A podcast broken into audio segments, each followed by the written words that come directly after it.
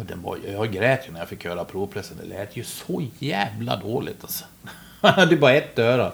Och, han hade en massa effekter, stereoeffekter som var schysst. Han hade bland annat ett gitarreko som var en kombination av en lång repeat och, och en stor eh, plåt. Och det, det var liksom helt utsläckt så det var helt torrt istället. Va? Nej, fy fan. Det som hade låtit som en miljon dollar, det lät ju liksom som 50 öre från Gagnef alltså. ah, var ju skit!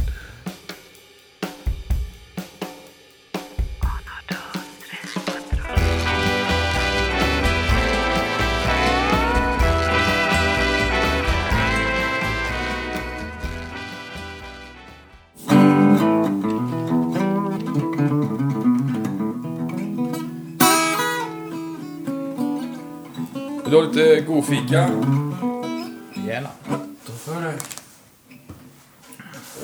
Det är en fin liten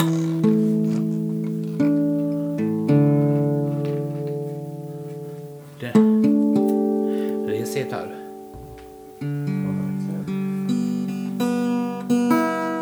Halsen sitter med två skruv, fransk skruv. Som man stoppar i, i väskan. bara.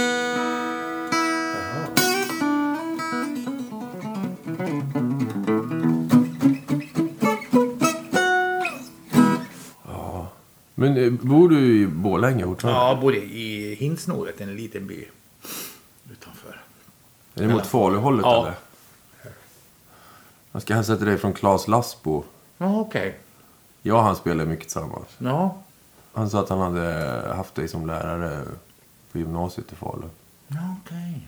Kommer ihåg, vi, vi, vi spelade på det här Dalecarlia Music Awards. Mm, jag vet. Mm. Då, då var ju du där. Det var bra. Vilka bra band. Överraskande bra. Tyckte det var kul att höra. Ja, roligt. Skoj. Pierre Svärd var ju glad. Han ville vara med och spela. Pirre, ja. Ja. Vet, vi har ju vuxit upp tillsammans. Vi spelade väl vårt första gig när han var åtta och jag var tio. Och då, jag skrev ju låtar redan då.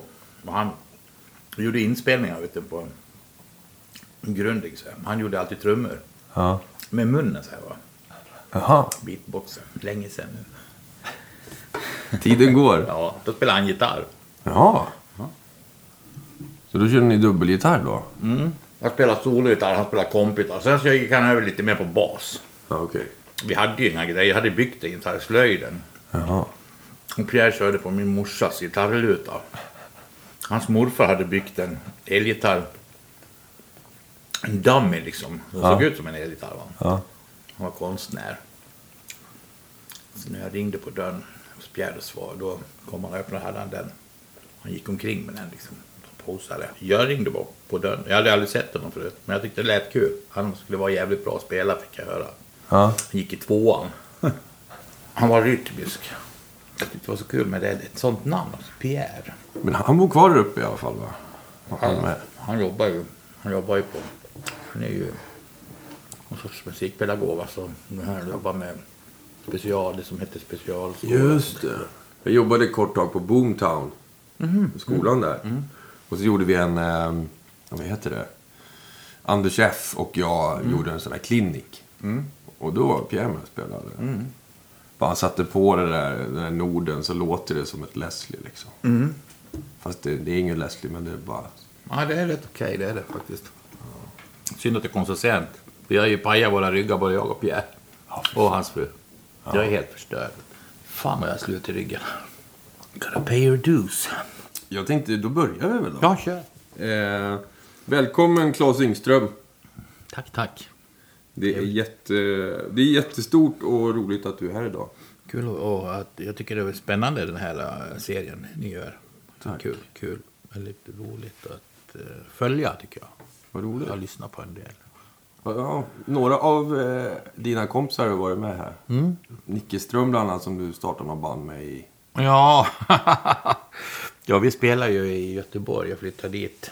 Vad hette det bandet? Ja, det hette Västra Sveriges verkstadsensemble. Va, vad var det för style?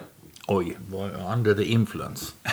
det var, gällde bara att bli så stenad och full som möjligt och sen så Ja. försöka hitta till scenen.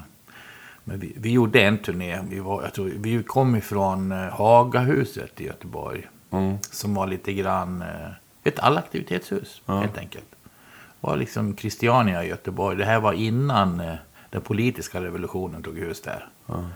Det blev ju politiskt sen när kommunen ville stänga det och sådär. Men eh, vi, vi, men vi, vi spelade. Det var jag och Jocke vet du, från Motvind.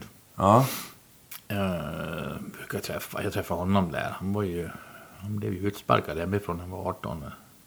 17, 18. Han är elak farsa. Han hade långt hår ner till arslet och spelade jävla bra gitarr. Vi hade ju skitkul ihop. Och det var massor med folk. Och så var det som en mötesplats. Ja. Och som lilla Christiania för musiker. Och... Vad heter hon? Hon som är så känd konstnär nu. Margareta. Hon är gift med... Lindberg de Geer. Hon serverar såna jävla du. Det var liksom en tummelplats. Va? Ja. Och Nicke Ström var där. Mm. Jag kom från Karlskoga. Massor Guran, vet du. Ljudguran. Ja. En av de första jag lärde känna. Som åker runt och sjunger Afzelius. Han har ju så fin röst. Ja. Då träffade jag Nicke och vi var till kompisar. Nicke han bodde tillsammans med en eh, KFM-lärare som hette, gick under namnet Farsan. Ja. Nicke och Farsan.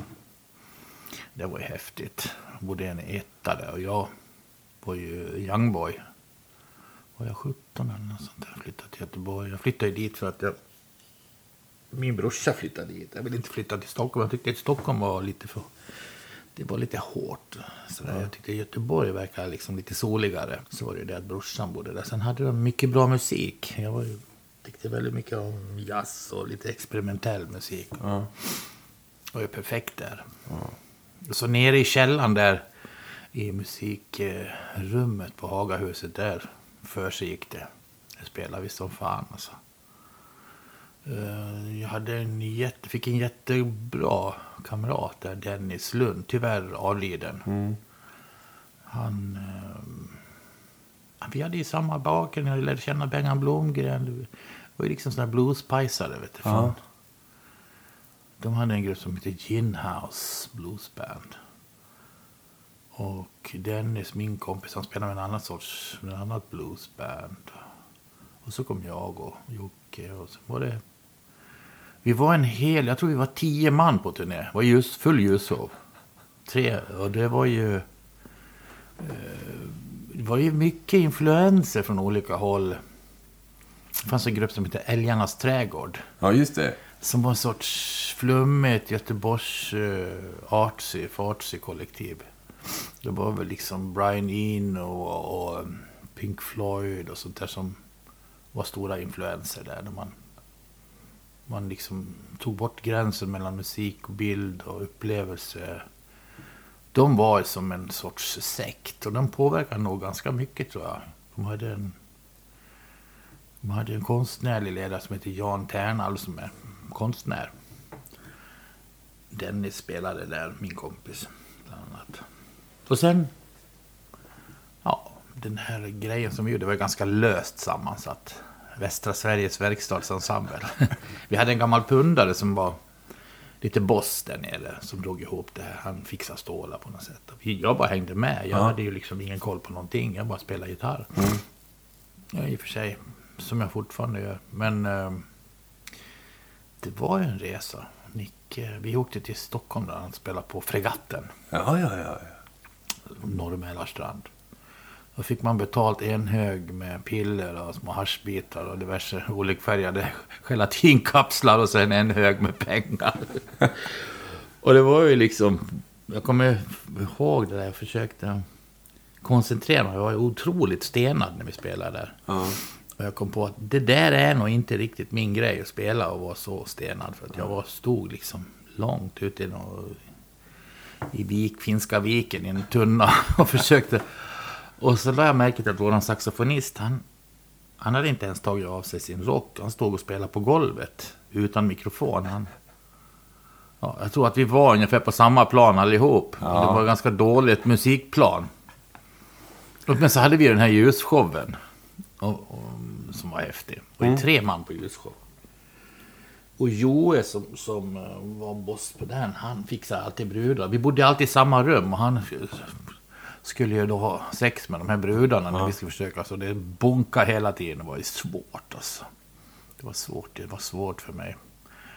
Och eh, ja, Så det var verkligen sex, drugs and rock'n'roll? verkligen. Första man såg var ju en, en sån, vi rökte rent och en, en liten sån här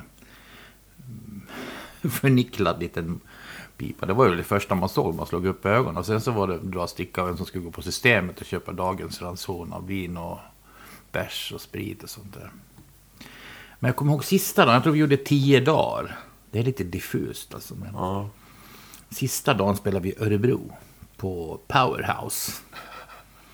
Och då sa jag faktiskt på morgonen där, ska vi inte prova att vara helt nyktra en dag? På se ifall det, ifall det kanske blir bättre musik. För det hade ju inte varit så kul tycker jag. Det var, det var svårt. Alla var med på det. Och det vart... Det vart ju någon, någon sorts i alla fall kontakt. Alla var ju så triggade att åka på turné naturligtvis. Alltså, det var ju landsturné, vet du. Det hade man ju drömt om. Det var 1971. Så det var nog min första riktiga sån här turné. Va? När man åkte hem- hemifrån och bodde på hotell och sådär. Ja. Och jag hade ju ingen fjälla, jag hade ingen familj och sånt där. Så man var ju ganska fri.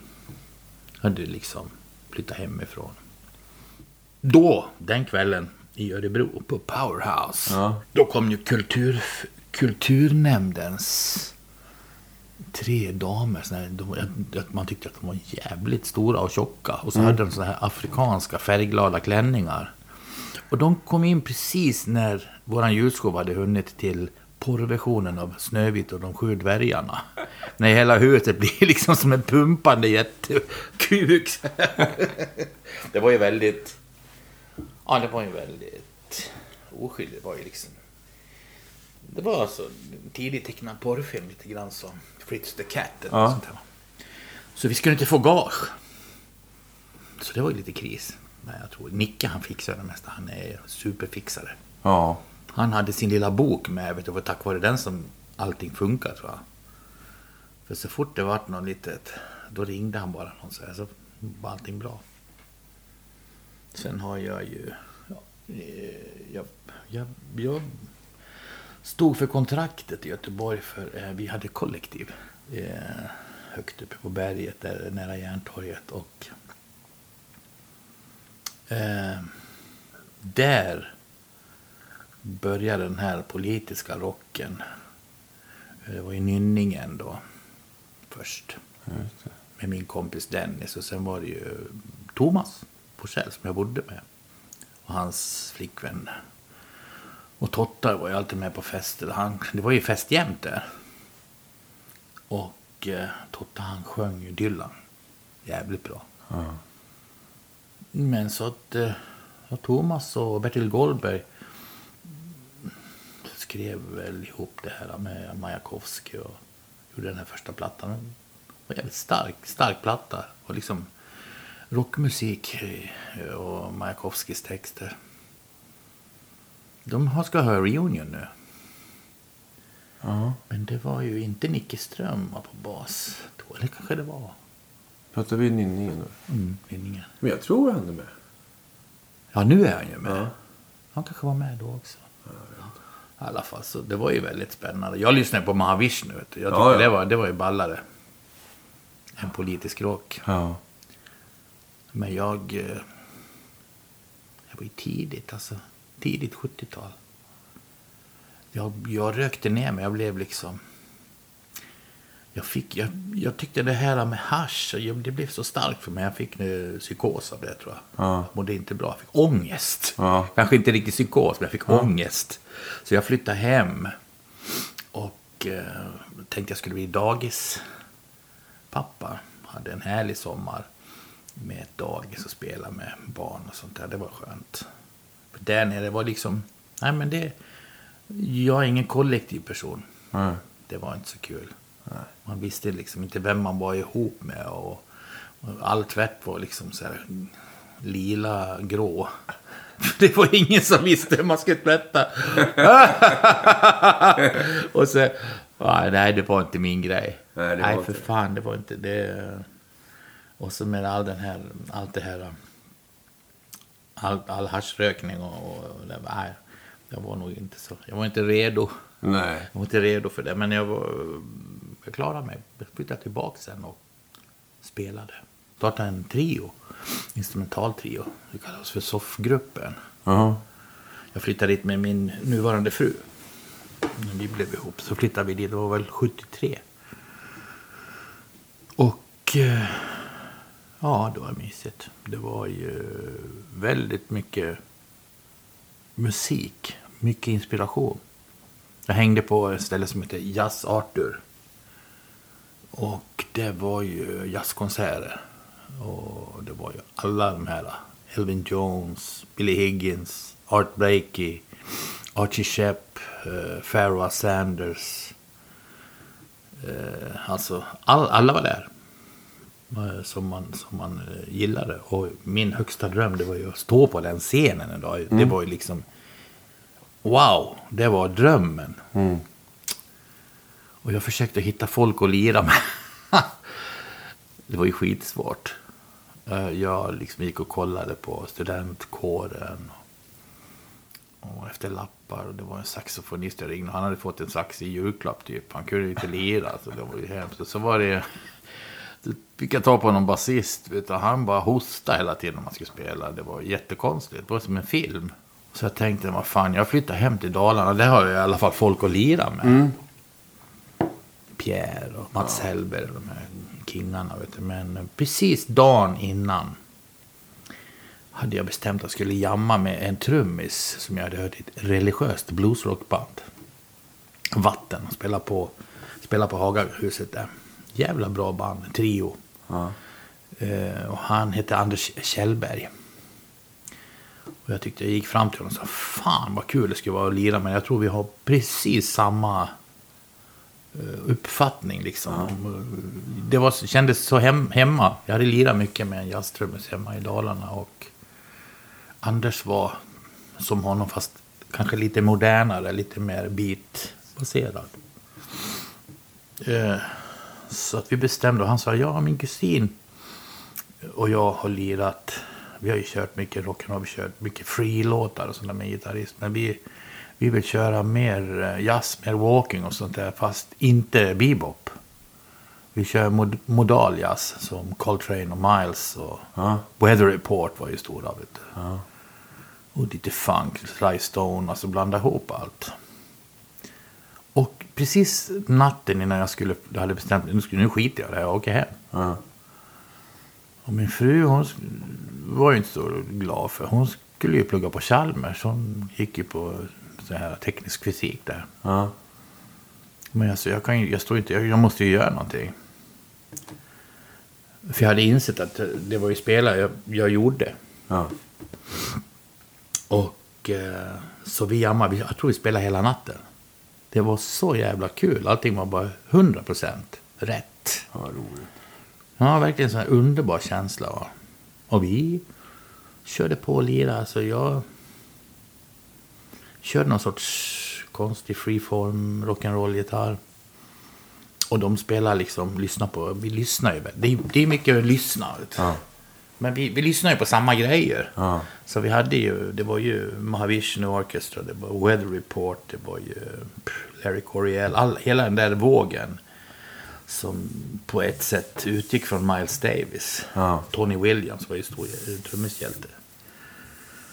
Och så vips så hade vi en grupp och sen så ringde Anders, trummisen Anders Kjellberg då, till mig en kväll. Jag satt hemma, lite trist. Så sa, vad fan, Linkan ringde från klubben. De har fått inställd. Undrar om inte vi kunde lira.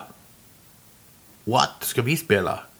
På Jazz Arthur? Fan, alltså, det vet jag inte. Alltså, men det var ju bara... Klart vi gör det. Ja. Så vi gjorde det. Och eh, det var, efteråt så kom ju ägaren och tog i hand sa Fan, det här är något av det bästa vi haft på flera år. Han var helt knäckt. Han tyckte det var skitbra. Och jag var ju liksom i sjunde himlen. Ja. Det var helt overkligt alltså. Jag hade aldrig tänkt att jag skulle någonsin kunna spela där.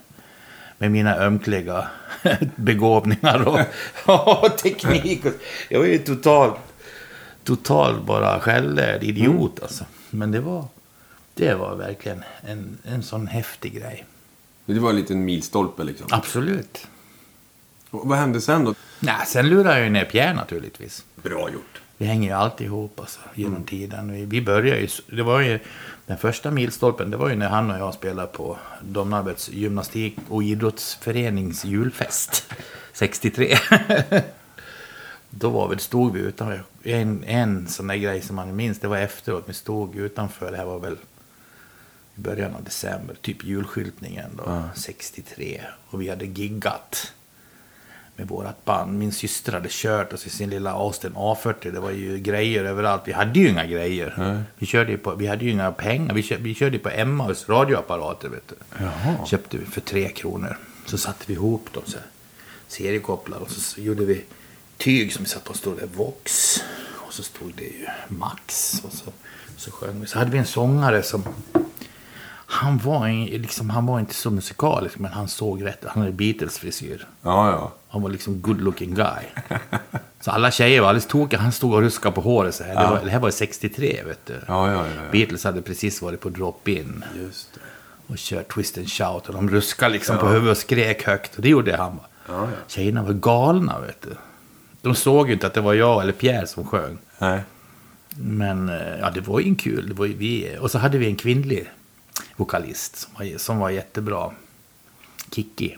Eh, Pierres och Kikkis mamma var gymnastikledare. Ja. Så det var de som fixade gigget. Men efteråt, när vi står efter, det var ju, vi fick ju jag av brudar vet du, i pausen. Det var ju liksom big time. Ja. Jag och Pierre, vi stod ju på, på våran farstubro och lyckliga. Bara stod ute i den kalla luften och andas in den här härliga natten. Och det var stjärnklart. Och Pierre sa så här. Du Claes. De sa att vi var bättre än The Beatles. Och då, så. Ja, då kändes det som att, ja, kör. Allt är möjligt. Ja. Vad fan då? Kom igen. Och här sitter jag liksom nu. Jag trodde inte att jag skulle jobba med det här alltså, alls. Det blev ju bara en grej. Det, det är väl den tredje milstolpen. Ja. Man säger så. Det har ju varit några stycken, men... Jag fick jobb på Musikhögskolan genom en av mina förebilder från eh, när jag brukar gå på Jazz Arthur. Ja. En ung pianist, organist ifrån eh, Örebro som heter Lars Jansson. Okej. Jävla pianist alltså. Han är ju tonsättare idag och väl etablerad jazz, internationell jazzkille. Och han fixade in mig för han hade inte tid. Jag fick jobba, jobb på Musikhögskolan i Göteborg. Ingen utbildning. Men jag kunde ju det med att hålla ihop band. Jag fick eh, poprepertoar. Med sådana som skulle bli musiklärare. Ja, ja, ja. Så jag repade med två grupper åt gången då. Och sen fick jag... Sen fixade jag ju dit min gamla kompis, jazztrummisen också, så han var där. Och så var det en basist eh, från Småland som heter Anders Jormin. Också stort jazznamn idag, kompositör och basist. Så vi, vi var liksom en trio. Vi hade praktisk instrumentkännedom. Då fick de lära sig vad elbas och trumset och gitarr var för någonting. De som skulle bli lärare. Ja. Sen var jag väl där ja, i sex år. Men jag hoppade av för att vi startade en grupp som heter Sky High. Det var 1978, va? 78 ja. Och det var ju kompisar som kom ner från Dalarna. Pierre naturligtvis. Ja. Som hade flyttat hem. Pierre på keyboard och gitarr. Och gitarr. Jävla bra B.B. King-gitarrist alltså. Mycket bra. Och sen var det ju Åman. På trummor. Mm, naturligtvis. För Åman och jag hade spelat på slutet på 60-talet. Jag har gjort samma sak med honom som jag gjorde med Per. Jag knackade på och frågade om han ville börja med mitt band. Ja. Hade du något band då? Eller Nej, jag hade ingen... Ja, nej, jag ville ju starta band. Ja. Jag låtsas han kände till mig. Va? Ja. Jag var ju en liten 14-åring som inte ens hade kommit i målbrottet knappt. Och han var 24-årig Jaha. proffs, vet du. Han var ju grym. Alla brudar berättade om han hade ju satt på hälften av dem. Alltså, han var ju en riktig sån här uh, stjärna, vet du. Både på trummor och på brudar och sånt där. Så att jag fick ju höra talas om honom av mina tjejkompisar. Ja, ja, ja. Han var snygg. Och han var liksom lite grann av en- den här världen som var utanför Borlänge. Och eh, han var en bra trummis helt enkelt. Han var den bästa så jag frågade. Jag gick ju hem och, och han hade ju inga trummor hemma. Han bodde sin syster. För resten av bandet hade blivit sån här Klubb 33-band och det tyckte han var, det var förnedring. Så han flyttade hem och började i Domnarvet. Och jag gick hem till Omar och så knackade på dörren med min lilla, jag hade en Fender Mustang med blommor på. Ju ganska liten. Och så frågade jag om han ville börja. Han bara skrattade. Jag fick komma. Han visste vem jag var. Men jag ville ju veta, veta om han var någon musikalisk. Så han fick göra audition. Ja, du fick göra för dig? Ja. ja. Det är konstigt va? Men jag är liksom försigkommen. Jag är före mig kommen. Jag vet inte, jag måste ha något fel. Jag menar, jag var ju ingen bra. Nej. Jag, jag var ju absolut... och han, han fick, hade ju inga trummor, men han fick ju då spela piano. Han kunde spela boogie-woogie. Han spelade basen med, med vänster hand och så kompa med högern obehindrat. Och så kunde han spela munspel och sjunga. Så det var ju klart att han skulle... Det var ju vi då. Och sen har vi hållit ihop i princip sen dess. Och gjort många olika grejer. Så han fick jobbet? Han fick jobbet. Men det här är på 60-talet. Men sen, nu går vi fram till 70, 75, 76. För, Ja. för när jag kom hem då brukade vi träffas och lira lite sådär i en källare. Bara för kul. Han och jag och Poppen och Jan Lidén, gamla kompisar. Och Pierre. Och Pierre. Och sen när jag bodde i Göteborg. Då längtar man efter dem och de längtade efter mig också. Vi hade ju liksom en, en grej, en liten cooking gående trots att vi bodde så långt ifrån varandra. Och, så jag fixade ju gig då naturligtvis. Så att de kom ner och vi körde på, det hette Sprängkullen då. En proggklubb, det var ju en, en våning med restaurang och barnverksamhet och en våning. Det var fortsättningen av Hagahuset kan man säga. Men det var mer politiskt då. Ja. Och längst uppe var det ju rockklubb. Och eh, så jag fixade gigs där. Då kom ju de ner. Det var en som körde, alla andra drack bärs och rökte på hela, hela vägen. Så när de kom då var det ju fullt party alltså. då var det fullt party. Sen var det liksom tre dagars kör och så. Och en dag... Det, det kanske inte var mer än två, tre gånger. Tredje gången de kom ner, det var i 78. Då hade vi fixat ett gig.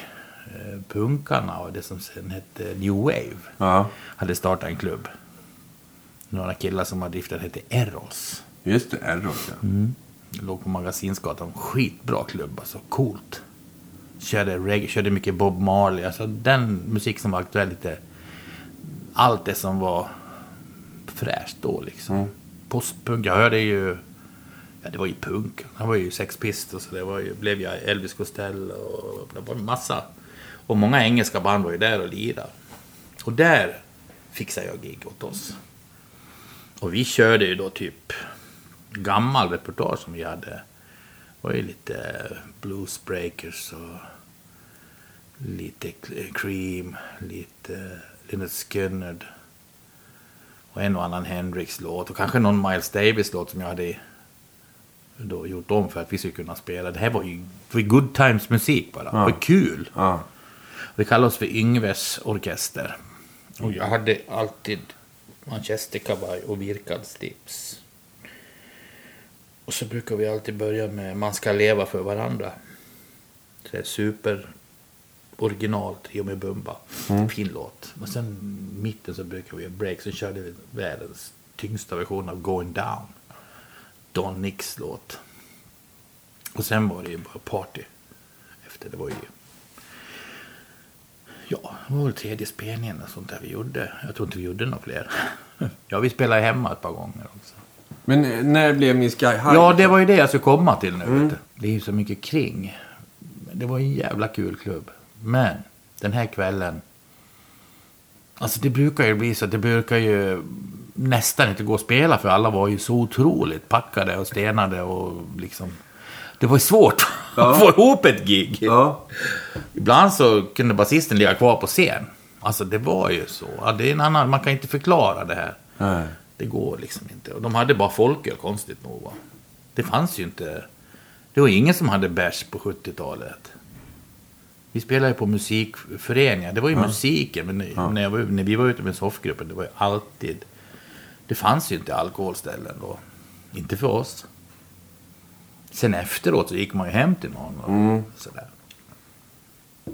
Men i alla fall. Eros, polköl.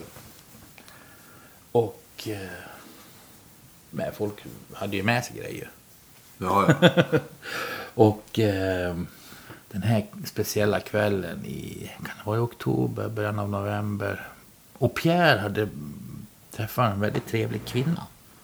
Som han gärna ville fortsätta liksom att prata med. Han ville inte spela tredje set helt enkelt. Han ville liksom sitta och prata med henne och, och sådär. Så han sa, kan inte, fan, kan inte gå upp och köra ett trioset? Kör lite Hendrix för fan, det kan ju ni. För det hade vi ju gjort på 60-talet, va? eller tidigt 70 innan jag flyttade till Göteborg första gången. Vi, kunde ju alla Hendrix-låtar. Pierre han var bara bestämd på att han ville inte spela. Ja, så vi gjorde väl det.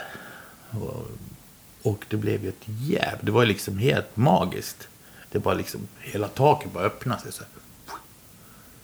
Och så såg man rakt upp i kosmos. Allihopa var ju liksom med på den där trippen. Det var helt otroligt. Det var magiskt. Det var, det var tredje milstolpen. Det var magiskt alltså. Och sen så körde vi... Jag tänkte, men vad fan, jag kallar det för Sky High. Det var ju en bootleg. Ja. Och så kör vi några trio-gigs runt Göteborg. Sen är det bra med det. Ja. Oh shit. Kom till Stockholm. Och eh, Bill Örström som var gammal kompis med Jimmy på sin tid. Hade en klubb med Mona Seilitz. Här, här på Söder Mälarstrand. Tänkte jag, det var spännande. Med någon som lirar Hendrix musik. Alltså, han var ju kompis med Hendrix. Så det hade man ju inte hört. Det var ingen som gjorde, ingen som var tord, tordes. Nej. Eller kunde, jag vet inte. Det är ju en speciell sätt att spela gitarr. Det är ju, Hendrix spelar ju liksom både melodi eh, och harmonier och blåsarrangemang på en gång. Alltså, han skissar hela tiden på gitarren. Och Den där stilen hade jag lärt mig. Ja, Det var liksom min stil. Så att för mig var inte det något svårt. Och eh, vi kom dit och han hade fixat, det här var väl andra spelningen, han hade fixat dit eh, tonkraft. Det var ju den tidens P3 Live. Och vi skulle köra, det här var ja, våren 79, och vi skulle köra live direkt. Det stod en stor OB-buss utanför. Det var big time för oss. Vi kom ju i min gamla duett som jag köpt för 2000 spänn. Det var fan knappt vi kom hit alltså. ja, det var helt sjukt. Vi hade... Vi fick in våran rigg. Plus en flickvän då. Fick ni välja flickvän Ja. då? Ja. Fick vi. Det var hårt. Mm. Börje hade med sin. Mm. Fru var det då. Och vi satt upp. Och sen så... När vi skulle lira på ljudprovet så var det... Jag, hade, jag har ju eh, strata mest. Ja. Med single coil. Ja. Alltså enkelspårig mikrofon. Och Maria-hissen, det heter ju Maria-hissen för att det är en hiss. En väldigt stark elektrisk driven. Alltså jag vet inte hur, må- hur många volt det är. Alltså, det är ju ett kraftfält som är bara... Och där står jag med, med eh, min gamla Strata single coil som dessutom liksom har fast till. Va? Som förstärker signalen 2000 gånger. Det är därför det låter så illa med fast. Bara, bara så, så fort jag inte spelar så... Då lät det som att det kom en sån här japansk motorsågsmassaker bakom. Det, var ju, det fanns liksom inget sätt att lösa det. Det var ju liksom bara att köra. Så att jag spelade hela tiden. Oavbrutet genom hela showen spelade jag. Varenda jävla... Och efter det så kom det massa raggarbilder. Yeah, sky high. mm. Och sen... Under den veckan, jag tror vi fick 150 samtal alltså. Det ringde hela tiden med folk som ville boka in oss. Oj. Och där börjar ju eländet, vet du. Fick ni skaffa någon så här bokare och manager och sånt? Eller skötte ni Nej det? vi, gjorde, nej, vi gjorde aldrig det. Jag hade blivit varnad av Peps för Thomas Johansson och Emma, så det där är crooks. Alltså, de ska inte ha något med att göra. Men jag, jag gillar ju Peps. Jag trivdes bra med honom. Vi gjorde en grej hemma. Så jag lyssnade ju på kompisar vad de sa. Den där är ju inget kul folk. Nej. Jag har ju ingen aning. Det hade ju säkert varit jättebra, men alltså... Ja, nej, vi fixade det själva. Det var ju musikföreningar och, och sånt där. Vi hade ju massor med... Vi spelade ju 200 gigs per år. 200 Ja, och i typ tre, två och ett halvt år. Sen då kom vi ju till en punkt, alltså. Dels så var ju våra kvinnor väldigt ledsna på det här. För att vi skulle ju liksom jobba också. Och vara hemma lite grann med dem och sådär. Så att vi, nej vi sa så här, kan vi inte, ska vi hoppa, antingen eller. Ja. Vi skiter i våra jobb och sen så kör vi det här. Ett par år, det är ju skitkul. Ja. Det var ju liksom som en sorts tredje chans. Ja. Ingen av oss hade väl några drömmar om att, att bli rockstjärna på något sätt. Det hade, min, min dröm, det var ju när jag var yngre, jag och Pierre, vi drömde att vi skulle åka till Stockholm och spela in en skiva. Ja. Det var liksom grejen. Ja. Men det var ju när vi var 10-12 år. det, utan här var ju liksom... Häng på för fan, det här är ju skitkul. Nu, nu, nu, nu kör det. Va? Så vilka var i liksom original... eh, Originalsättningen var ju Åman och jag. Och eh, först var det en basist som hette Hasse Olausson. Som var med i det här Yngves. Ja. Han var väldigt begåvad kille. Men han fick, eh, hans tjej sa så du får välja mellan musiken eller mig. Så är det bara. Du vet. Det, blev ju, det, det blev ju ohållbart. Och det kan jag förstå. Alltså det där är ju, han valde ju då henne då. Ja. Och han är ju lycklig människa. Så vi, brukar, vi brukar ha träffar och så där. Då, då kommer han och så får han spela. Vet du, han tycker det är så kul. Han är jättebegåvad. Ja. Jag bor i Smedjebacken. Åman är från Smedjebacken också. Utan då åkte vi hem till våran gamla basist som vi hade i slutet på 60-talet. Han hette Börje Olevald. Och vi gjorde en Blues Brothers. Jag och Åman var, vi bestämde att han skulle spela med oss. Han fick inte säga någonting. Och det är ju ganska svårt, för han är ju liksom en intelligent person. Va? Med en ganska stark integritet och sådär. Väldigt, eh, minst lika stark som oss. Mm. Men vi åkte hem till honom, så satt vi där bara. Du ska börja med oss. Nej, kom igen för fan. Jag håller ju på att plugga, jag ska ju bli läkare, eller vad fan ska jag bli psykolog. Ja. Ja, men det kan du göra sen. Sätt på kaffe. Så höll vi på att psyka, vet du, flera timmar. och till slut så, vad fan ska jag göra? Ja, men jag kan vara med en termin, men i höst, då blir jag inte med. Så det var ju skitkul. Vi tyckte nu kan ingenting stoppa oss. Så vi körde som fan med Börje alltså. Åkte ni runt i din lilla duett då? Nej, jag köpte en skeva. En skeva van, naturligtvis. Den kostade 20 000. Och sen så gjorde vi en platta på, i Tages gamla studio, vår första. Och jag sprang, jag gick runt i skivbolagen här i Stockholm Ja. för att kolla om det fanns något intresse. Vi hade ju... eh, Jag hade ju bestämt att det skulle inte bli någon Hendrix-låt. Alltså det skulle inte bli en Hendrix... Spela in Hendrix igen, det går ju inte. Nej. Men hans skivor fanns ju, det var ju 10 år, eh, 20, ja 15 år sedan han hade dött. Men den musiken kan man ju liksom aldrig göra bättre än han. Det är ju dumt. Det är ju som att måla da Vinci-tavlor och försöka sälja. Det, är ju, Ja det funkar ju inte. Men eh, jag skrev ihop ett antal låtar på som och sen gjorde vi en svensk variant av, av en Jimmy-låt som vi la med. Och eh, jag gick till skivbolaget. Polar tyckte jag, Polar var de som var mest positiva. De andra var bara tvärnej. Men Polar var så, ja, jävla schysst gitarrspel alltså. Men jag kan försöka skriva lite mer som Gyllene Tider. Och då tänkte jag, okej. ja, ja, men det är olika världar. Alltså, jag tänker, de är, jag är ju, jag tänker, det finns liksom inte i Sverige för oss. Vi får göra det själva. Så att jag bokar studio, kom överens med den här enörade teknikern. Han hade bara hörsel på ett öra. Vilket skulle visa sig lite fatalt. Och eh, vi startade handelsbolag. Se där. Och sen, eh, och sen så kollade jag om jag kunde få en, eh, en bra deal med, hos de som tillverkade. Det fanns en firma i, i Östersund som var ägt av de som jobbade på den, som gjorde skivor. Som hette Grammoplast. Nej, Nej jag blandade ihop det. I alla fall, prata med han chefen. Alltså, kan inte vi få två månader på oss i alla fall att betala? Jag kalkylerade, jag tog en risk. Studion kostar 10 000 och plattorna kostar väl något liknande. Ja. Första Jag tror jag beställde tusen. Och skivan kom, vi spelade in. Det tog en vecka med inspelning och mix och allt, overdubs. Och vi var väldigt nöjda. Och vi blev i samma veva inbjudna till en, en Jimi Hendrix Festival i, eh, i Holland på Paradiso. Club Ja, Paradiso. parodi- ja, just det.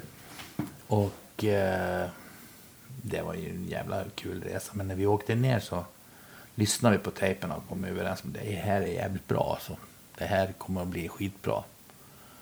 Och där träffade vi Mitch Mitchell och Noel Redding och vi, vi jammade Mitch, med Mitch, jag och Börje. Jag träffade bägge två snabbt och snackade med dem rätt mycket. Det var ju tre dagar där. Det var ju en rejäl hippiefest alltså. Det var ju 3000 Hendrix-fans från hela världen som hade kommit. Och sen var det ju 300 musiker som spelade under tre dagar. Jimmy-låtar. Hendrix, ja, på, ingen gjorde det som vi. Vi körde ju rakt av. Alltså. Ja. Folk älskar ju det. Vi, vi fick ju bästa tiden. Efter att våran chaufför hotade arrangören. Tog in honom i ett rum och sa My guy is gonna play or I will replace this place. Han var inte så bra på engelska men han, han hotade lilla snubben. vet du. Så, Yes. Och då fick vi bästa tiden. Vad var det för kille då? Han som, Han heter Cesar Glebeck. som ni hade hyrt eh, in där nere då eller? Nej, Våran kille som Ja, vi hade med. ja. Det var en granne till mig, en gammal raggare. Umeå-raggare. Äh! Han körde ju bilen, vi skulle ju inte köra, vi skulle ju liksom Ja, festa och ha Ja. kul. Fan, vi skulle inte köra. Vi var ju rockers för fan. Alltså du tog med en gammal raggare som Ja, hotade. vi, vi, var, vi var kompisar. Alltså. Ja, de var ju ja, bästisar. Han var ju inte våldsam. Alltså. Han hade varit mycket slagskämpe förr. Men nu var, vi, hade, vi hade dagis ihop. Mm. Och så där, vi han är en väldigt mysig kille. Alltså, han är absolut ingen våldsam. Men han vet ju hur man kan man- säga ifrån. jag hörde liksom han hotar den där stackaren. I will replace this place. Så då fick ni den bästa slotten. Ja, och radioinspelning för, för Hollands radio. Och sen så kom ju Mitch upp på, på extra nummer och tog över kaggarna. Vet du. Oj. Tittade ner så sa Hej fucking Jimmy, let's play some jazz. Så körde vi en, en Coltrane-låt som jag hade övat på. Det, lite Tony Williams arrangemang och publiken. Bu, bu, fy fan bu. Då hade vi kört Hendrix rakt av och då hade ju alla vaknat till liv i haschsångerna. Du. Då var det ju fullt tryck på dansgolvet. Så kommer Mitch och så blir det sån här. Mm. Och då körde vi min, en ny låt, Regnbågsbarn, första låten på plattan. Mm. Och det gick ju hem. Ja. Det var ju som Voodoo Child, vet du. Ja. Det gillar de skarpt. Och vi var ju, alltså de serverar ju såna här jävla haschbullar, vet. Det är ju, det är Amsterdam det här. ja, just det. Så kommer in musiker och tar ju hand om oss. Så jag kommer, jag kommer ner och Åman, han är i full fart. Vet du. Fan, yngsta, testa de här, det är speed eller man blir pi- Åman, det är inte speed. Det är för fan mögelafghan. En tredjedel mögelafghan. Det, är, det där är sonk, alltså. Det där Ja. ska det... Och han, han fick ju ligga på Lido Parad i bilen innan han... Jag fick tvinga i en lite whisky och sen så gick det bra, men han var... Och våran raggare, kompis, vet du. var ju samma, jag kom in i ett annat, då satt han där. Fan vad är för jävla lägerboll? Jag har ätit fyra stycken, så slängde han. Har du ätit fyra stycken? Hmm.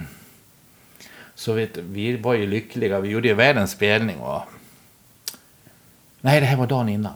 Vi hade gått hem till, vi bodde i alla ett rum, jag hade hyrt billigt av en tant. Ja. Det var en sån här klassisk syn. Vet du. Vi hade ju precis lagt oss då. Det var ju party. Va? Ja. Man blev ju ganska slut.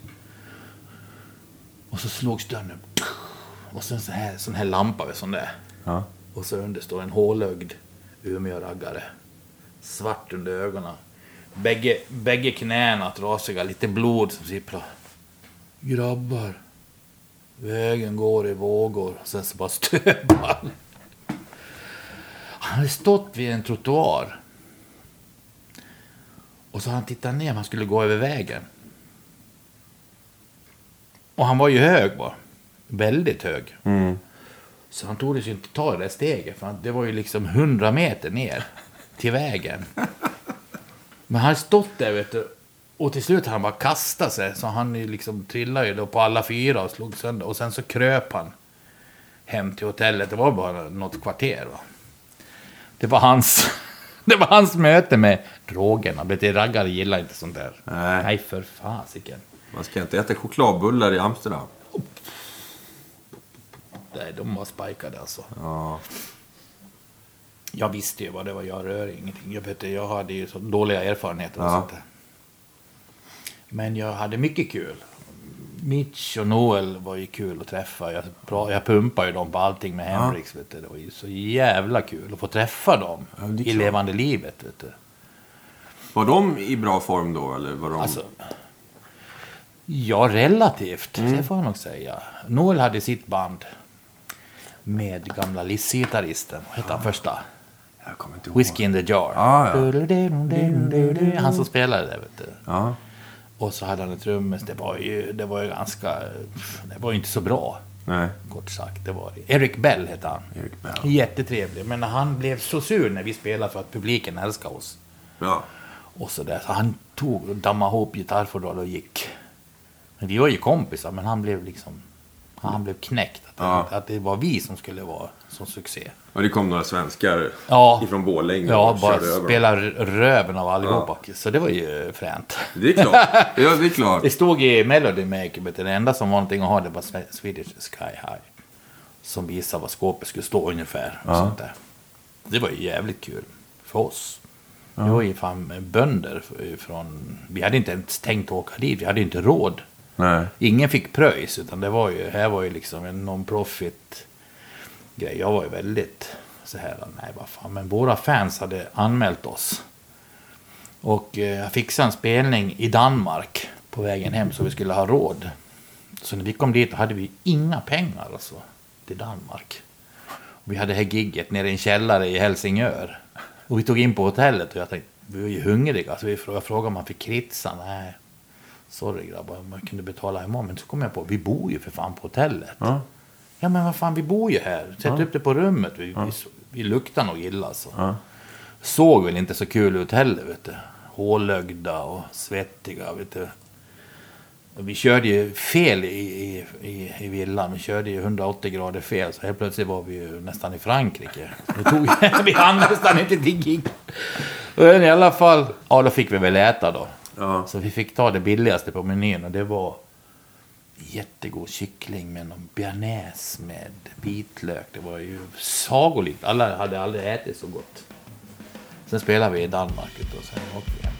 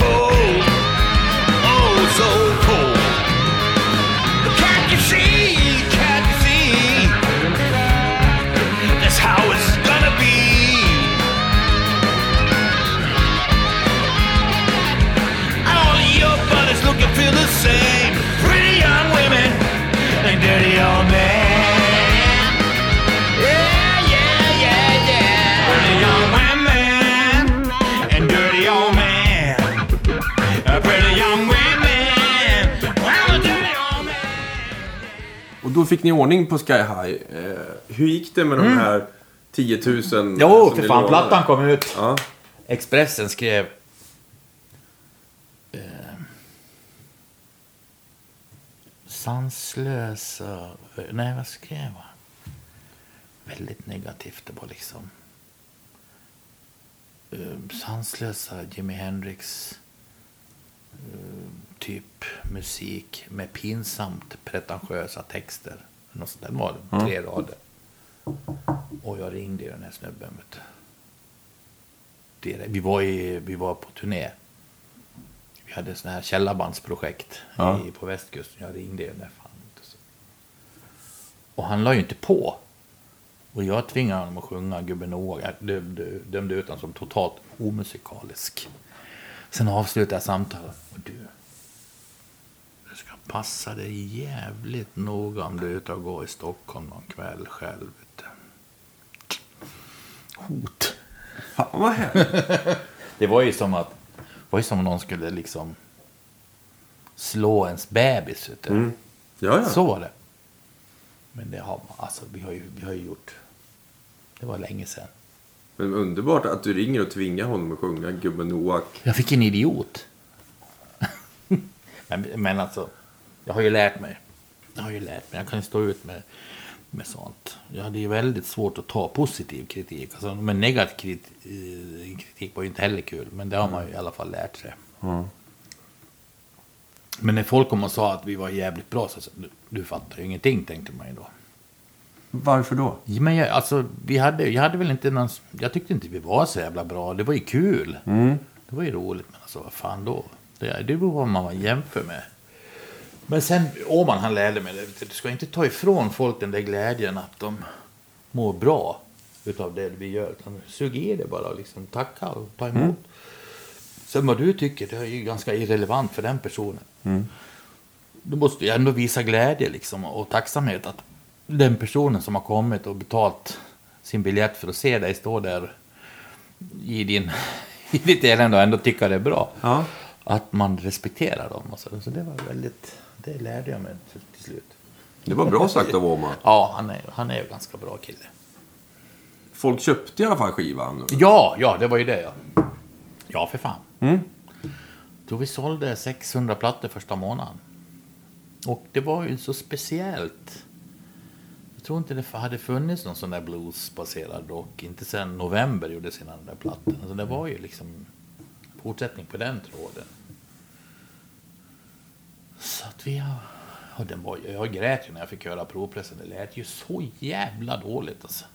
Men han, han hade bara ett öra. Och, och vi, han hade en massa effekter, stereoeffekter som var schysst. Han hade bland annat ett gitarreko som var en kombination av en lång repeat och, och en stor eh, plåt. Och det, det var liksom helt utsläckt så det var helt torrt istället. Va? Nej, fy fan.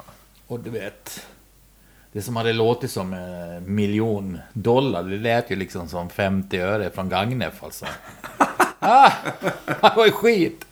Och så, rätt, eh, så körde han ju med sån här, um, hade trumbox, den där tight, s- typ Stille Dan-ljud på trummorna. Bara det att vi var ju inte Stille Dan. Nej. Det ska vara rymd. Ja, det skulle ha mer haft ett uh, rumsljud, men i alla fall. Det blev liksom en, det blev vad det blev. Det var då. Vad hittade ni på då? Ja, vad fan gjorde vi? Jag började, började plugga igen så fick vi en ung basist som hette Jonas Hellborg. Som var väl 17 bast eller sånt där. Men han var bara med en höst.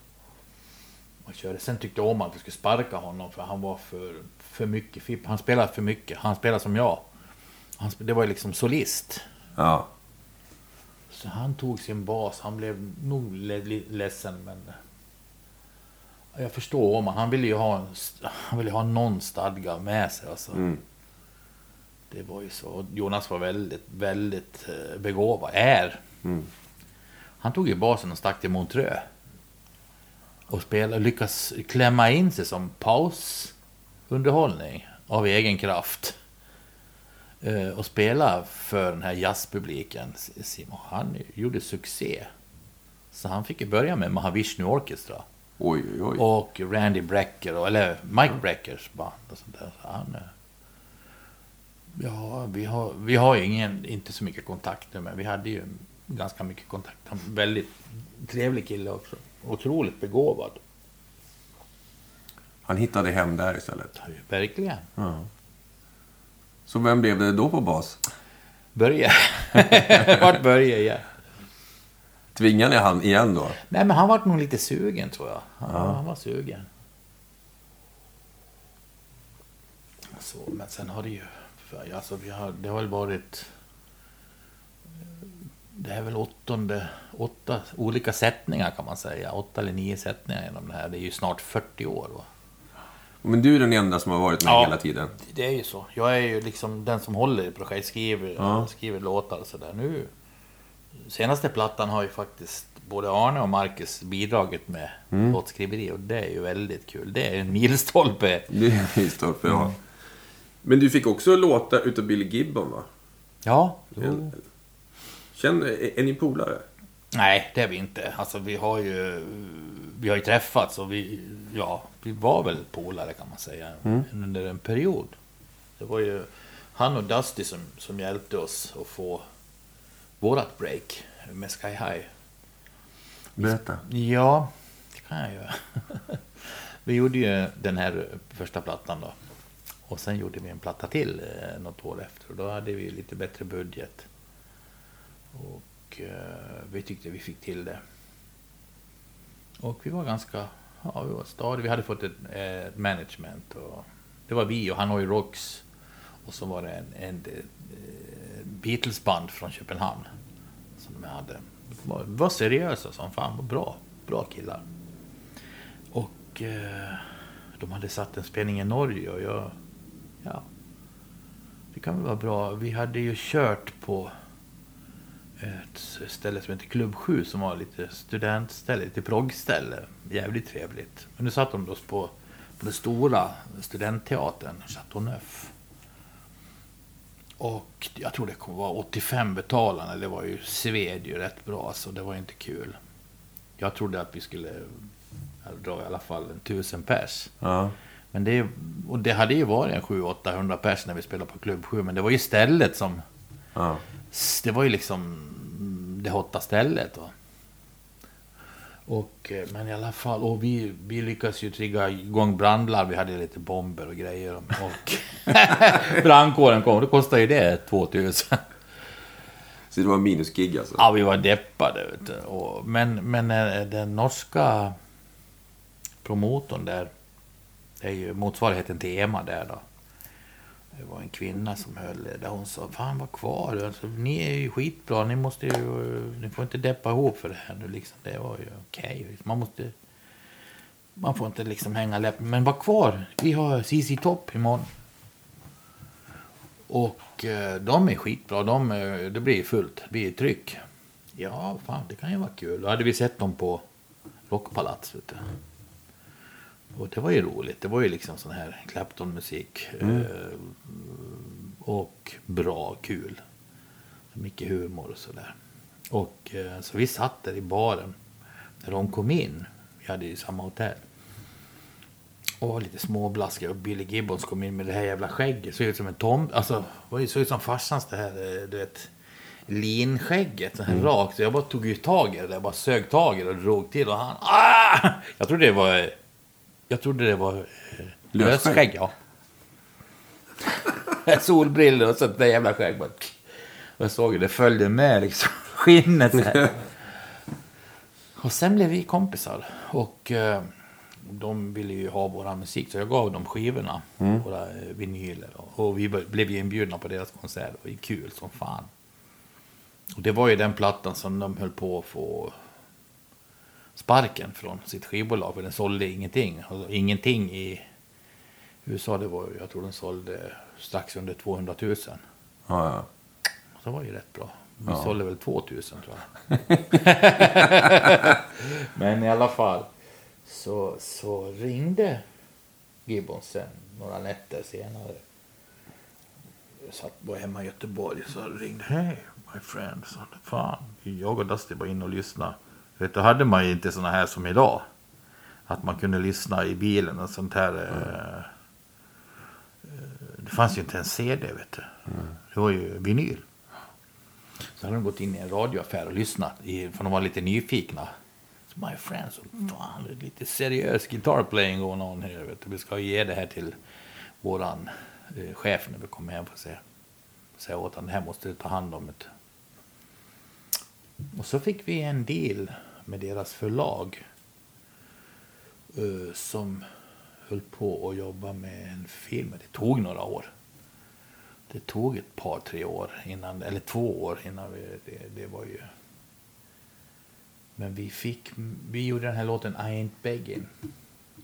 Och eh, det var väl någon gång 83, 80, något år senare.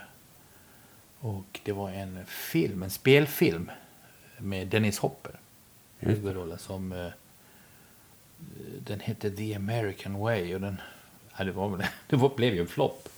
Men det var ju en... eh, Det handlade om eh, två Vietnamveteraner som, som drog igång en piratvideokanal.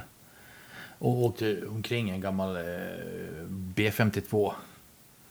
Och och eh, var stenade och, och sände program i mellanvästern för religiösa hem och sånt där. Det var ju bara rock'n'roll och svärord och, och fullt tryck. Och när till slut planet fattade eld och höll på att störta, då kom våran låt. Men det hela ledde till att vi fick göra en, en riktig rockvideo. Sån här som, som på den tiden kostade liksom, jag vet inte, 400 500 med, med riktig film. Och dansk filmindustri kom ju, det var ju ett helt crew. Och det var ju producent, skripta och handkameraman från England som höll bara på med sådana där grejer. Vart spelade ni in den videon? I, på en festival i Danmark. Ringefestivalen. Den, är ju- den är ju fort, den är bra. Den är, den är ju, det är ju bara det är enkelt gjort. Alltså, vi körde mimade till vår egen låt. Ja. Typ tio gånger innan Ja. festivalen började. Det var ju jättefint väder. Man hörde från tältbyn. Håll käft! Lägg av med det jävla livet! Kan håll du upp! Och sen så när vi spelade, då skulle de ju ta, då spelade vi först på festivalen den dagen. Så att de skulle kunna få lite publik. Det var ju totalt smäckfullt. Det var 25 000 framför scen. Jävlar. Och alla hoppade. Och sen när vi har kört den här låten, då sa alla en gång till. Då hade de ju hört den 15 gånger. Ja, ja, ja. Det var skitbra. Så alla diggade i som fan. och sen tog det ju hus för oss. Det gjorde det verkligen. Vi...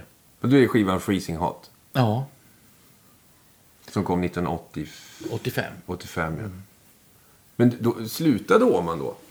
Nej, han fick, han fick gå i 81. Det funkar inte. Vi, hade, vi, var, vi bodde i Göteborg. Och våran trummis, eh, som blev trummis sen, han var ljudtekniker och han var väldigt sugen på att lira trummor. Han tyckte Åman var lite för risig. Och han, eller risig, alltså, han ville ju aldrig öva. Han var hemma, han var ju mycket äldre. Han var tio år äldre. Han ville bara åka runt och ha kul. Alltså. Och vi hade ju ambitioner. Så att jag fick, jag fick sparka om honom och jag, det var hemskt. Vi grät ju bägge två naturligtvis. Men vi har ju, vi har ju fortsatt att lira ihop i andra former. Men eh, ja, så blev det. För till Freezing Hot så kom ju Marcus Källström in efter. Ja, precis. Jag flyttade ju hem till Dalarna och i princip la ner och tänkte att nu ska jag bli hemmakille. Mm. Det var ju lite skönt sådär. Jag hade ju mitt tredje barn hade blivit fött där på hösten 80, 83, nej våren 83. Flyttade hem 83 så. Men jag fortsatte ju skriva låtar. Mm. Och eh, så skulle jag gå in i en studio och då funderade jag på vad fan ska jag ta med för basist. Börje han var ju i Göteborg. Och eh, så jag ringde ju. Fick tag på den här killen Arne Blomqvist som jag hade träffat. När vi gjorde en, en turné från Musikhögskolan med den här jazz, en liten jazzgrej. Vi var uppe i Mora. Jag kommer ihåg honom för att han var jävla, en sån jävla kul och vansinnig typ alltså. Som bara spelar 100 procent på varenda ton. Så jag ringde och, han, och sen så kom hans kompis med. De var liksom ett komp. Trummis, han heter Mats Östensson. Så vi gjorde det där liksom bara. Det var bara för kul. Jag tänkte, ja, blir det bra så kan jag ju ge ut det. Mm jag hade ju liksom 12 nya låtar. 12-13 låtar. Jag fick med en, en eh, kompis som eh, jag hade lärt känna i Danmark. Eh, riktigt sån här bra kompis som, som lite yttre öron och som producent. Så han hjälpte oss. Och precis när vi var klara då fick han eh, börja på ett skivbolag och sen vart vi signade där och så vidare. Jaha. Så det blev inte så mycket hemmaliv ändå. För att eh, introt på den här I ain't bagging, det är, Mm. någon, det är någon synt som ligger... Nej, det är ju mest gitarr alltså. Ja, det ligger... Jo, vi, vi fick ju låna en studio där. Vi, vi körde ju... Vi spelade ju in hela plattan först i Falun på en sån här semi-professionell studio. Gjorde en deal där, 10 000 inklusive mix. Och det lät skitbra. Men sen fick vi ju en deal då, och då skulle det mixas om på Sonett i Danmark. Så vi var väl där och gjorde slut på typ 40 000 på en vecka på mix bara. Men då fick vi ju låna, då gjorde vi dataversionen på två låtar.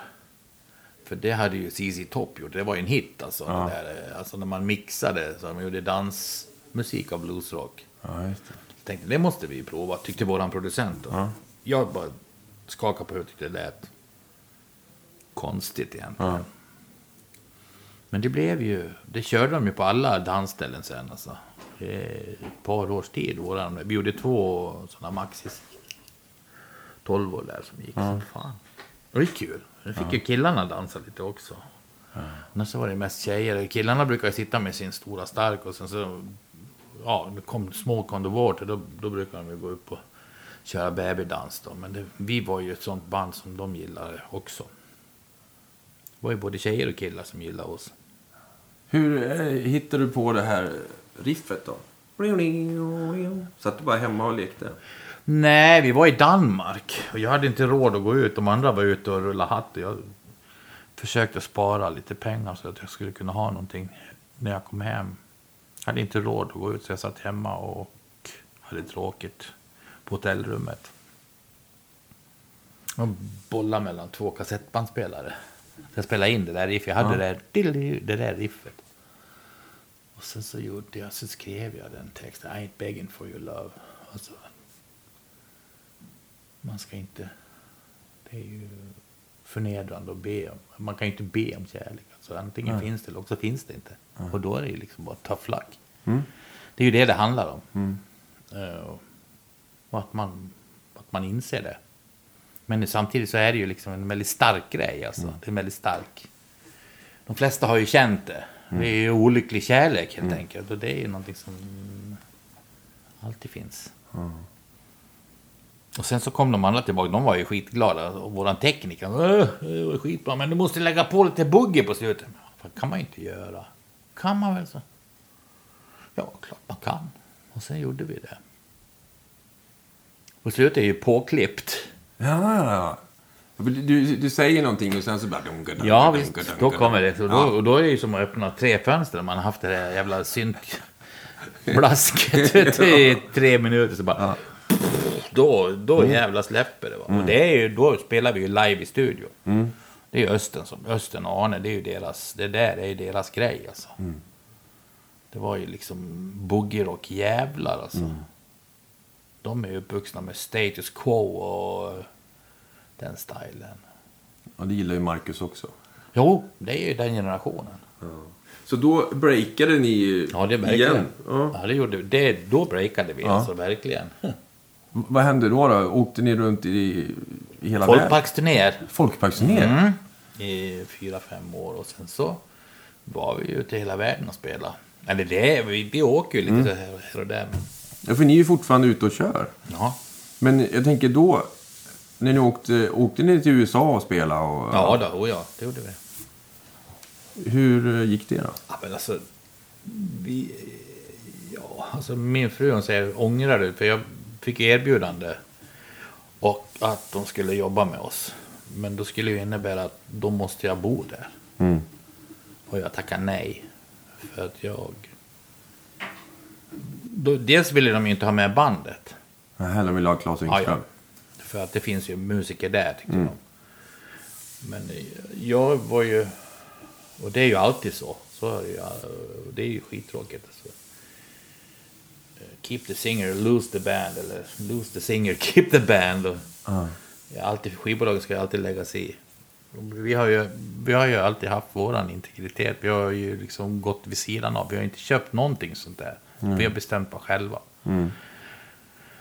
Och jag är inte så het på USA som... och land att bo i. Sådär. Jag skulle inte, min fru skulle ju aldrig vilja bo där heller. Och jag skulle inte vilja rycka upp mina barn och flytta dit. Så nej, jag tycker vi har haft väldigt bra. Jag menar, jag har ju kunnat gjort det jag har älskat hela tiden. Jag har inte gjort någonting som jag inte har tyckt varit kul egentligen. Det, man kan inte ha det bättre. Nej. Jag pratade med Gibbons, han är ju helt slut. När de åkte på världsturné, de gjorde ju uppföljaren till den här plattan. De på, på få sparken, då, då, gjorde de, då ringde han dagen innan, skulle de ut och presentera den för Warner Brothers i, eh, i Hollywood. Och de hade då en sån här, det var ju Jesus och de tolv lärjungarna var ju chefen plus tolv stycken A&R alla måste ge tummen upp. Okej. Så det är ganska allvarligt. De hade ju gjort den här plattan, de har ju satsat som fan då. De hade ju eget produktionsbolag va. ZZ Top gjorde ju masterdealar. Var den här Sharp Dressed Man? Ja, det var den Eliminator. Ja. Och det tog ju hus som fan. Ja, verkligen. Min kompis eh, började jobba åt dem då. Han, det var han som låg bakom de här videofilmerna. Just det. Du vet, med bilarna och allt. Ja, ja, ja. Det var ju ganska naturligt, för Gibbons har ju jättemycket bilar. Han är ju på med det. är ett stort intresse. Och det sålde ju sk- skivan. Det var ju då folk lärde känna dem. Mm. Men när de kom tillbaks, eh, Gibbons eh, ville ju gärna ha med oss som, som eh, på turnén då. Mm. Men det fick han inte. För deras produktionschef, han tyckte vi var för bra. Alltså vi var för nära och för liksom... Det kan man ju förstå. Mm. Utan de hörde ju...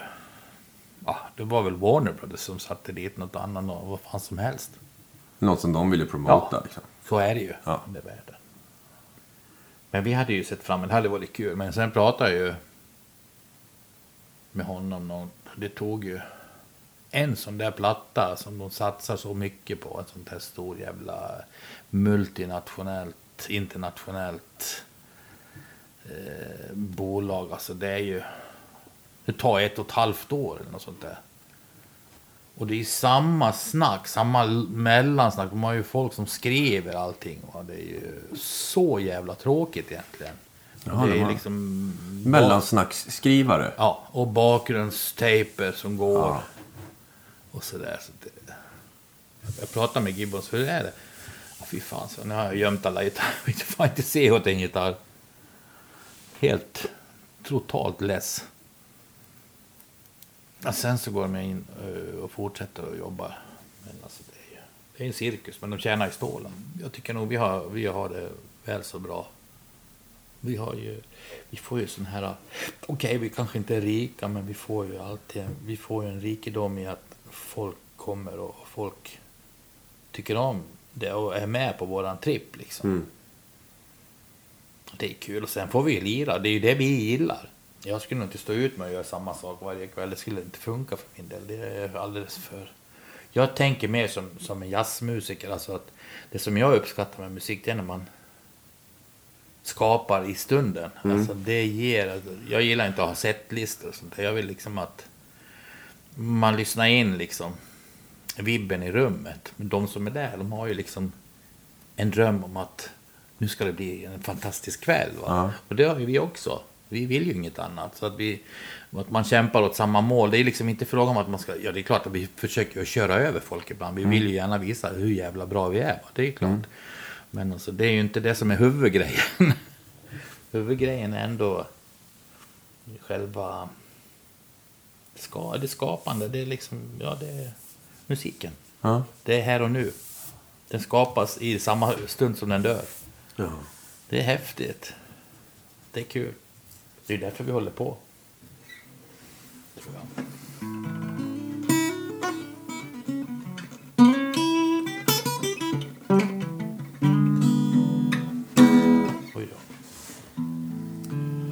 För Marcus sa ju det att du aldrig räknat in en låt, sa han.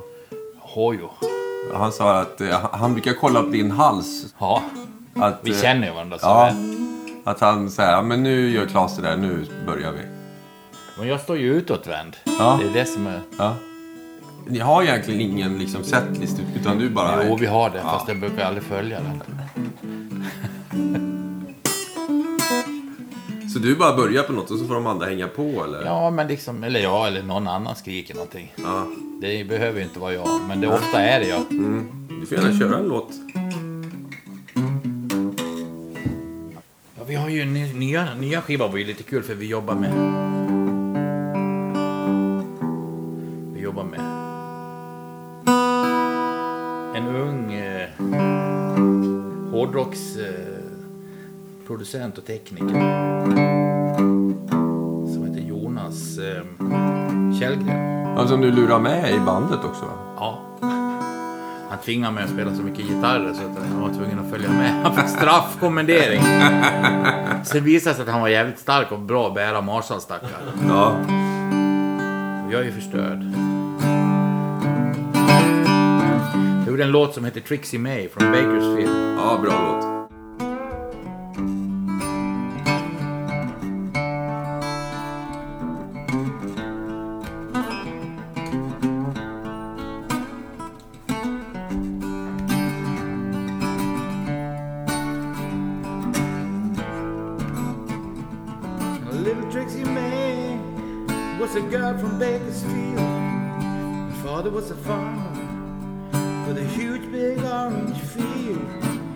And Trixie had a gift, she had an angel's voice. And she loved the music more than the trees in her father's soil.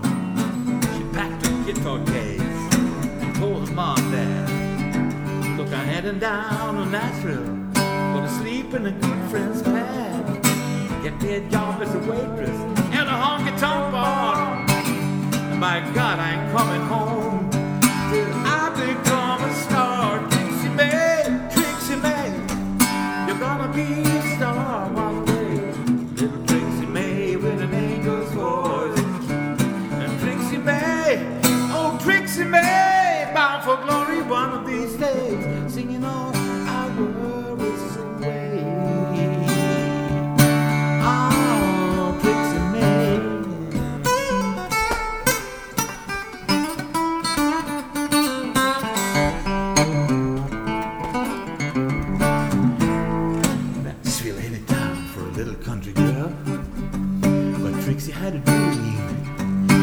sing for the whole wide world. She got herself an agent. It was such a lousy creep. And then it started to go downhill. Yeah, it went real steep. She started to work the honky tonk at the wrong side of town. Her agent soon became a pimp. Oh, he was such a clown. Sold her butt to ruthless men. It was a sad sight to see. Our angel became a junkie, turning tricks walking the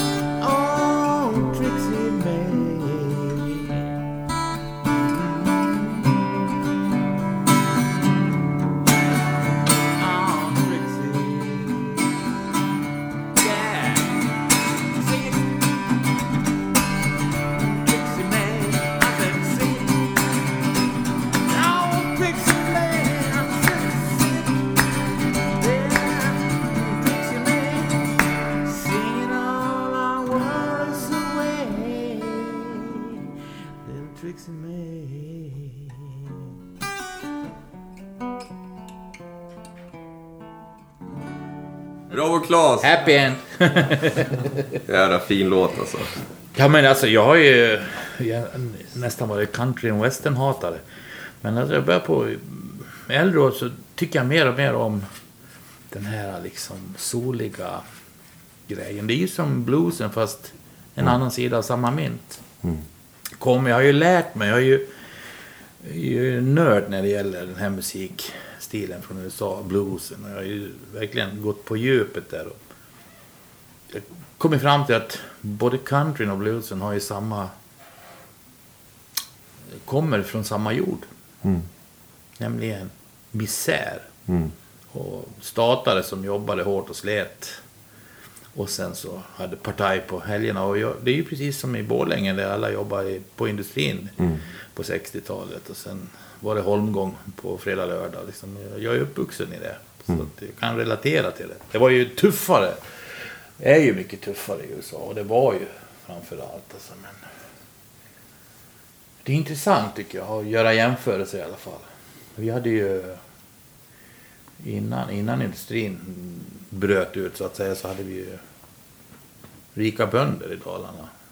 Precis som i Mississippi.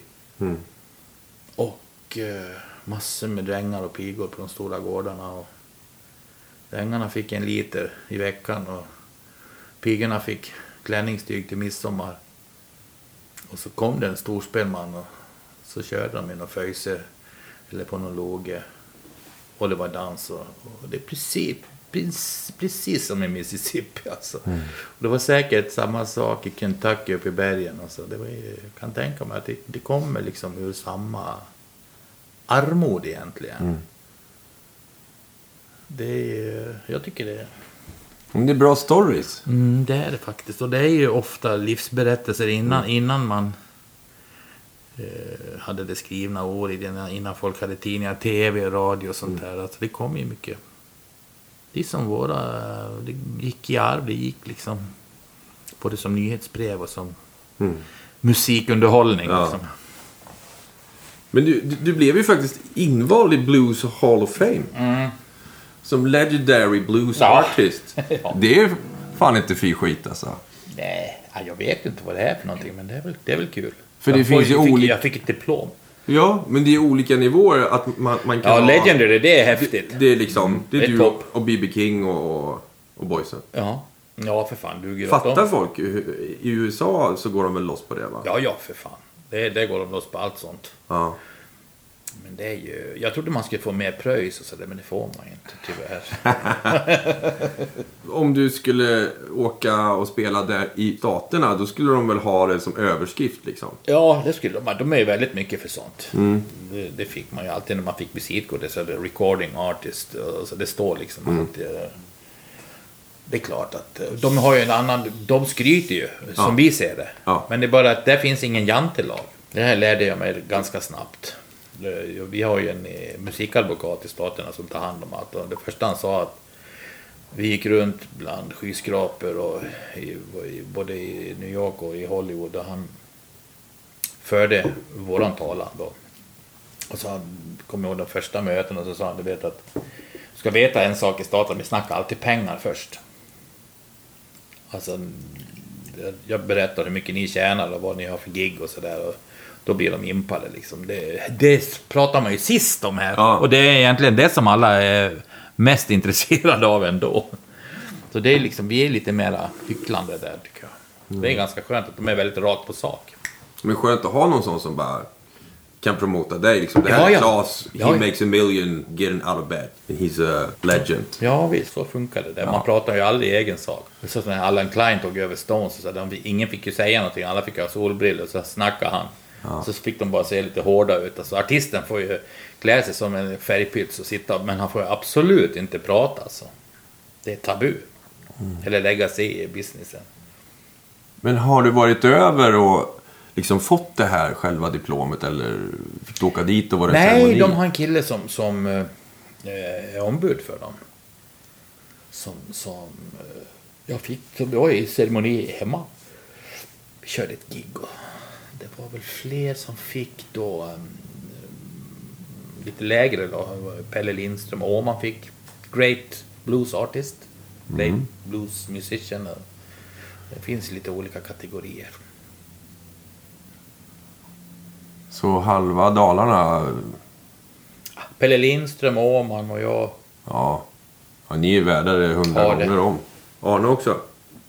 Mm, nej, han, men han, han är nog på gång. På gång. Christ, eh, vad heter hon?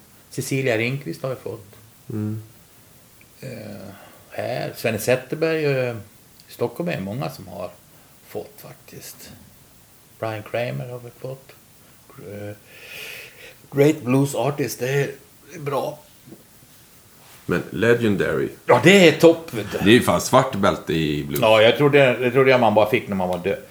Faktiskt. Det är coolt. Buddy Guy har ju det. Ja, men du Buddy Guy och Buddy B.B. Guy. Johnny. Johnny Winter har det. Clapton har det också. Han lever ju. Han är ju legendary. Ja. Jag är väl inte speciellt legendary, men jag är kanske i Sverige. ja, men det är ju klart du är. Det får du eh, säga till alla jänkare när du träffar dem nästa gång. Ja, men man gör ju det. Man är, man, man är ju uppfostrad att inte skryta, vet du. Ja, ja. Det är skryt, vet du. Men där så tycker de att så här, men det här är ju Klas och han är ju legendary blues artist. Mm. Men eh, vet ni, jag åkte till staten första gången, då sa ju alla hemma. Ja, du vet, åker inte det, det blir jag ingenting det där. Vet du. Det- Det, det är typiskt. Så första personen jag träffade i, i staten var en brud som sjöng blues och jävligt bra tjej nere i eh, Houston. Så, ja, yeah, go and get them. You're gonna make it. Direkt. Ja. Så fort jag sa det, imorgon ska jag träffa eh, den och den och så, you're gonna make it. Men det är väl härligt? ja, det är härligt. Det tycker jag också. Det är man- skönt. Det är ett annat, ett annat tänk. Ja. Man får en spark i ändan liksom. Ja, men alltså det är väl härligt. Brösta upp dig lite. Jag försöker också vara sån mot andra musiker som jag tycker är bra. Så Ja. alltså, liksom verkligen ge dem lite för att... Jag menar, när ens vänner säger liksom att det där blir aldrig, nu vet du, det är ju... Då är man säker på att det kommer bli. Ja, men... Ja, tänk om du skulle lyssnat på alla dem. Ja, men det gör man ju på sitt, på sitt sätt. Men jag har ju alltid följt min egen vilja alltså. Och det har ju varit bra. För mig själv i alla fall. Det, är ju, det känns bra nu. Jag kommer ju inte att ångra någonting på dödsbädden direkt. Jag har ju i princip gjort det jag velat hela tiden. Så det är ju ganska skönt. Jag kan inte skylla på någon. Och jag har ju haft det bra. Mår topp. Det är klart man kan ju alltid, jag försöker hela tiden att bli bättre och lära mig nytt. och Så det tycker jag, det är det roliga. Vi är ju i rörelse vare sig vi vill eller inte. Det är många som i min ålder bara tittar tillbaks och säger fan vad bra det där var. Det är så meningslöst. Det, det är klart det var bra på den tiden men det var ju liksom ett annat, det var en annan värld. Det är också svårt när folk kommer till våra gigs och säger så här, nu måste ni vara lika bra som ni var då 1982. Mm, vänta får se nu. Eh, Det var en annan värld vet du. Du var nog på en annan plats också i världen. Liksom. Det, låt, kan vi inte bara nollställa och så är vi här nu. Ja. Så ser vi vad det blir. Det är ju, jag tror det är enda, enda sättet. Men ändå, du, du har ändå hela tiden varit i liksom rörelse. För du har ju kört Sky High och du har kört mycket Jimmy och... Ja, men det har ju varit mest det. Alltså det är ju det som jag tycker är kul. Så jag kan inte låta bli. Men alltså, om jag har gjort någonting som har varit lite utanför eh, ramarna så är det ju ändå... Vem blir man ändå på något sätt bedömd för det som folk känner till att man gör. Jag gillar ju mycket, jag gillar ju mycket moderna artister. Jag gillar ju Prince när han kom som fan. Jag blev otroligt inspirerad av honom alltså. Ja. Vilken Hur gitarrist. kan man inte bli det? Ja, Ja. men alltså, det är inte bara gitarrer. Det var ju både dans och sång och arrangemang och spel och allting. Alltså. Så att det- var ju fantastiskt kul att höra, tycker jag. Mm. Och nu så börjar jag väl lyssna ja. Jag tycker det finns väldigt mycket bra att kolla in. I många genrer. Det kän- känns ju som att intresset för musiken, den, det tar ju aldrig slut. Nej. Det blir bara större och större. Faktiskt. Okej att skivorna försvinner och att folk kanske inte är så hooked på, på stora eh, multinationella skivbolags presentationer utan kanske letar efter mer personliga grejer. Det tycker jag bara är bra. Det skapar ju liksom en, en större värld. Det där skivbolag och förskott och så. Det, det är ändå inget, inte så mycket att stå efter. Allting som, allting som skivbolaget eh, betalar det får man ju ge tillbaks femdubbelt. Det, så är det ju. Det är ju lika bra att försöka och jobba själv, tror jag. Men många gör ju det nu. Eller i stort sett alla, för att det Ja. finns inget annat, ingen annan väg att gå. Nej men det började ju med Springsteen och Dylan och Neil Young och de, de gjorde egna produktioner som sålde det till skivbolag. Det, det, det gjorde ju jag med. Jag tog tillbaks allt från skivbolag. Jag äger allt. Och så gör man dealar på fem år. Så där får man ju bättre. Ja. I gamla artistavtal fick man 8% av vad handlaren betalade. Det var ju ingenting. Så skivbolagen säljer, sålde och levde på det där. Ja, det är ganska skönt tycker jag. Nu ska vi bara försöka få betalt från Spotify och, och sådär. Ja, det är en annan. Det är en annan fem. Vad skulle du vilja göra framåt då, om du får välja?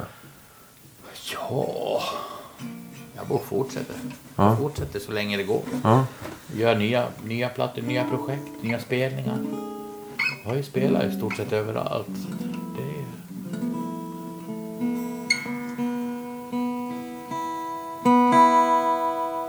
har liksom inte så, så starka sådana drömmar. Jag skulle vilja göra bra musik. ja. Det gör du ju. Jag måste ju försöka att fortsätta på något sätt och se om jag kan bli bättre eller göra något annorlunda. Det kommer hela tiden in nya grejer. Jag skulle vilja göra något med Åman nu. Ja.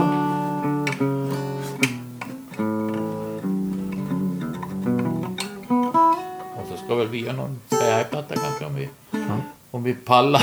Ja. Vi ska ju träffas och repa och Ja. kör kafferep hemma med mycket nu för tiden. Ja, Sitter i köket. Ja. Ha en sån här och sen så lite kaffe och... Åman brukar spela på eh, Dala-Demokraten, kör vispar. det är gubbar. Innan vi slutar tänkte jag, kan du...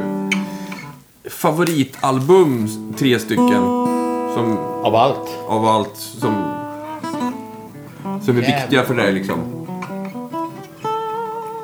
Ja, då får vi börja med The Shadows Greatest Hits från eh, 63.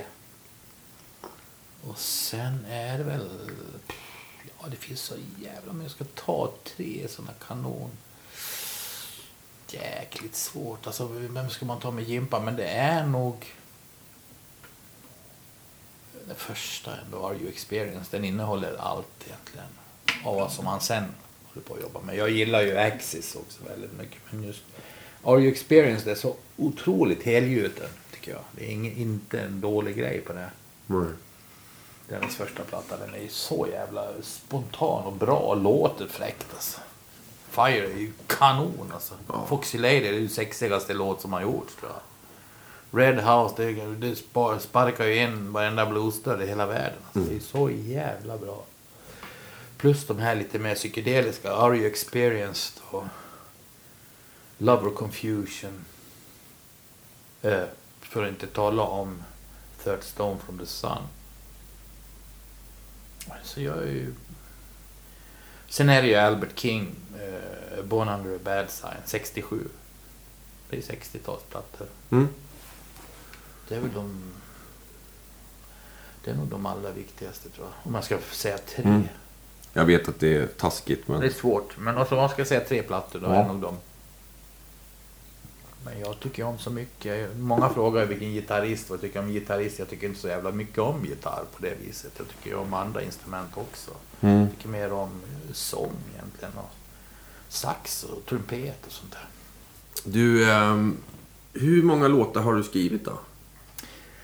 Ja, det- jag, jag kanske är 300, något sånt. Så det är ganska... Får du kämpa eller bara Nej. kommer det? Nej, jag bestämmer mig bara. Jag lärde mig tidigt. När vi började med Sky High, då hade jag ju skrivit en hel del eh, instrumentallåtar. Mm. Det var det som jag tyckte var kul. Och sen skulle jag börja skriva poplåtar. Då hade jag en, en kompis i eh, Göteborg som eh, heter Gary Dingot. Han kallar sig för Gary Tattoo. Och det var den första utav mina musikerkompisar som jag... Alltså en riktig kompis som jag tyckte skrev bra låtar. Bra texter och bra musik. Och så. Han är ju... Han är ju från New Jersey, samma ställe som Springsteen. Och det var en tradition alltså. Det var ju, det var ju hans Outside Johnny Just det. som började kan man säga. Det var ju liksom som är rock'n'roll och rock'n'roll-lyrik. Eh, vanlig mans musik liksom. Mm. Så att jag började ju... Jag tyckte jag kunde inte skriva, jag var liksom stopp. Jag fick ju råd av Terje Rypdal, norsk kompositör och gitarrist som jag beundrar väldigt. Eh, tidigt. Han sa liksom, "Vad fan, alltså jag kommer liksom ingenstans. Jag gör utvärderingen efter och skriver liksom första grejen. Så tycker jag bara att det är värdelöst och liknande. En massa andra saker. Ja men det är ju typiskt. Om du ska veta att gör liksom klar en låt istället. För att liksom sätta krokben för dig själv. Gör klar låten. Mm. Låt det vara en skitlåt. Bättre att skriva en skitlåt än ingen låt. Och sen när du har skrivit liksom en tre, fyra skitlåtar kanske du kan få en bra låt av dem. Kanske kan para ihop dem eller i alla fall så har du fått lite chops då. Då kan du i alla fall säga okej jag har gjort tre låtar. Mm. Men sen började jag ju på, jag- efter jag träffade Gary så började jag, blev jag inspirerad att börja med texter. Och det var ju mycket enklare. Så skriver jag en text så ser jag musiken direkt, jag hör det. Jag kan skriva en text så kan jag spela, göra musik på en fem minuter. Hur lätt som helst. Det kommer bara. Sådär. Och det är ju inte alls säkert att det är bra, men det brukar alltid bli bra. I, i, eller i alla fall Ja. användbart. Så Jag kan inte bedöma bra eller dåligt, men alltså det blir något. Mm. och ibland visar det sig att det är bra, ibland visar det sig att det är ja. Sen så händer det ju saker efter att man har gjort en låt, men vanliga grejen är att jag, jag bestämmer mig att nu ska vi spela in något eller att jag får någon sån där grej. Och då samlar jag ihop, jag skriver texter hela tiden, överallt. Ligger liksom på klassiskt. På, jag sitter på flyg, har sån här block med, eller jag sitter på en restaurang kan jag ta en eh, servett. Behövs ju inte så mycket. Sen sätter jag, när vi ska spela in innan, då sätter jag mig vid datorn, så skriver jag in allt. Och hittar på liksom, ja, kallar dem för någonting, arbetsnamn. Sen börjar vi repa, eller sen så kanske jag gör demos med någon producent eller också repar vi bara. Tar fram dem och sen så gör vi det tillsammans. Alltid eh, gör arrangemang ihop med dem jag spelar. Det är ju det som är kul med att ha ett band med fantastiska musiker. Att de är med och formar liksom slutgrejen. Mm. Sen spelar man in det och då är, liksom, då är den klar. Ja. Då är låten borta liksom. Då är den ur systemet. Men sen får den ju ett liv när man spelar live. Som kan ta den någonstans ibland. Så växer den, ibland så sjunker den som en pannkaka. Det, Ja. det är jättesvårt alltså. Det är lite svårt att komma ihåg alla texter nu. Det är ju faktiskt någonting som jag har lite kämpigare med nu. Med att få texterna liksom... Jag skriver ju ganska mycket ord. Men jag skriver ofta om, saker som är ofta metaforer. Ganska enkla grejer, ofta om kärlek och, Ja. eller om livet. Ja. Men vi får väl se. Jag fortsätter. Det är bra. Du har i alla fall tre unga fans hemma hos mig. Okej. Jag har tre stycken döttrar som är mellan fem och sju år. Ja.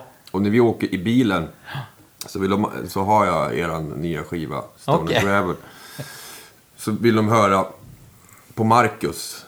Ska Ja. spela trummor. Ja, Marcus. Ja, ja, visst. Ja. eh, Det är han som är liksom... Ja. Mm. Och så säger de, sätt på Sky High. Och då vill de höra första låten som är Mm.